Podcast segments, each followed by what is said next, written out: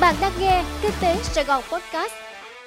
Kính chào quý vị, mời quý vị nghe bản tin podcast của Kinh tế Sài Gòn ngày 8 tháng 4. Và tôi là Thanh Diệu sẽ cùng đồng hành với quý vị trong bản tin podcast ngày hôm nay. Hàng trăm doanh nghiệp Thành phố Hồ Chí Minh tung khuyến mãi chào đón khách du lịch trở lại. Theo thông tin từ Sở Du lịch Thành phố Hồ Chí Minh, chiến dịch truyền thông Thành phố Hồ Chí Minh chào đón bạn Welcome to Hồ Chí Minh City được thực hiện từ nay cho đến tháng 9 năm 2022 với hàng loạt sự kiện quảng bá du lịch, lễ hội và các chương trình giảm giá tặng dịch vụ cho khách du lịch. Cùng với đó là chuỗi các sự kiện diễn ra trong nhiều tháng như Ngày hội du lịch Thành phố Hồ Chí Minh, lễ hội ẩm thực, giải marathon quốc tế, giao lưu với đầu bếp quốc tế gắn sao Michelin, lễ hội trái cây Nam Bộ, festival hoa, lễ hội bánh mì Sài Gòn.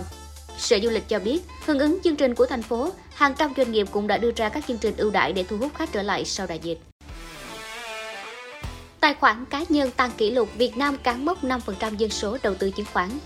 Lượng tài khoản chứng khoán cá nhân mở mới lại tiếp tục đạt kỷ lục trong lịch sử thị trường chứng khoán Việt Nam với con số 271.000 trong tháng 3 vừa qua.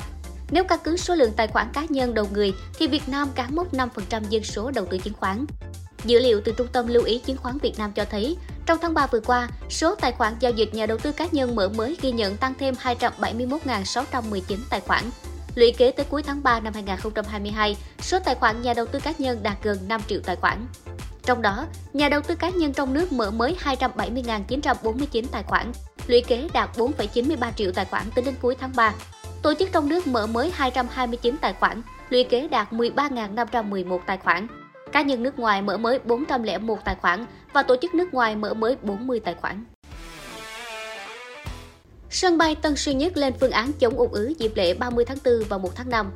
Ngày 8 tháng 4, ông Đặng Ngọc Cương, giám đốc cảng hàng không quốc tế Tân Sơn Nhất cho biết, thời điểm hiện nay lượng khách đi đến sân bay đang tăng dần, lượng khách trung bình hàng ngày đạt hơn 68.000 lượt. Dịp nghỉ lễ 30 tháng 4 và 1 tháng 5 được dự báo lượng khách đi lại tăng cao nên đơn vị cũng đã có kế hoạch như lên phương án khai thác. Phía cảng đã chủ động phối hợp yêu cầu các hãng hàng không cung cấp lịch bay chính xác nhất trong các dịp cao điểm, chuẩn bị sẵn lực lượng phù hợp cho từng ngày. Cảng đang phối hợp với đơn vị nhà thầu thi công Mỹ Thuận tăng cường nhân lực, máy móc thiết bị để khẩn trương hoàn tất công tác thi công sửa chữa đường CHC-25R07L trước ngày 26 tháng 4 để đưa hai đường cất hạ cánh vào khai thác, đảm bảo năng lực phục vụ trong giai đoạn cao điểm lễ 30 tháng 4 và 1 tháng 5. Việt Nam cần hơn 1 tỷ đô la đầu tư đội tàu container đi các tuyến nội Á. Đội tàu biển Việt Nam hiện nay chỉ đảm nhiệm được 7% thị phần vận tải, phần còn lại nằm trong tay các hãng tàu nước ngoài. Và đây là một trong những nguyên nhân khiến chi phí logistics tại Việt Nam hiện đang cao gấp đôi so với các nước phát triển. Hiệp hội Doanh nghiệp Logistics Việt Nam VLA đề xuất cần 1,5 tỷ đô la từ các nguồn khác nhau để phát triển đội tàu container hoạt động trên các tuyến nội Á, Intra-Asia để chủ động hơn trong hoạt động xuất nhập khẩu. Theo VLA, tính đến ngày 31 tháng 3, Việt Nam mới có 10 công ty vận tải container, sở hữu 48 tàu container với tổng sức chở 39.519 tiêu, tổng trọng tải 548.236 DWT. Trong số này có 13 tàu trên 25 tuổi, 14 trên 48 tàu có trọng tải từ 1.000 tiêu đến 1.800 tiêu, có thể chạy các tuyến khu vực nội Á.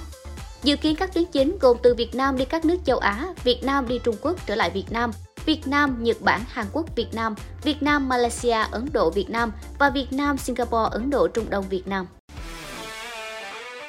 Giảm làn xe trên cao tốc Thành phố Hồ Chí Minh Long Thành Dầu Giây đến cuối năm. Ngày 6 tháng 4, Ban quản lý dự án Thăng Long, Bộ Giao thông Vận tải cho biết, dự án cao tốc Dầu Giây Phan Thiết đang được đẩy nhanh tiến độ thi công và bước vào giai đoạn thi công trụ đợi lao dầm, đầu nối các đường nhánh N1, N2, N3, N4 nên đoạn từ km 42 đến km 43 thuộc cao tốc Thành phố Hồ Chí Minh Long Thành Dầu Giây phải giảm làn để phục vụ thi công. Để đảm bảo an toàn giao thông tại khu vực đấu nối, đơn vị thi công sẽ triển khai lao dầm vào khoảng thời gian tuyến cao tốc Thành phố Hồ Chí Minh Long Thành Dầu Giây có lưu lượng xe di chuyển thấp nhất, có thể là lúc nửa đêm để giảm tối đa sự bất tiện. Bên cạnh đó, thời điểm thi công cũng sẽ được đơn vị bố trí phân luồng điều tiết các phương tiện giao thông đang lưu thông trên đường cao tốc Thành phố Hồ Chí Minh Long Thành Dầu Giây từ khoảng cách xa để tránh sự bị động cho người lái xe. Quý vị vừa nghe xong bản tin podcast ngày 8 tháng 4. Cảm ơn sự chú ý lắng nghe của tất cả quý vị. Xin chào và hẹn gặp lại quý vị trong bản tin podcast ngày mai.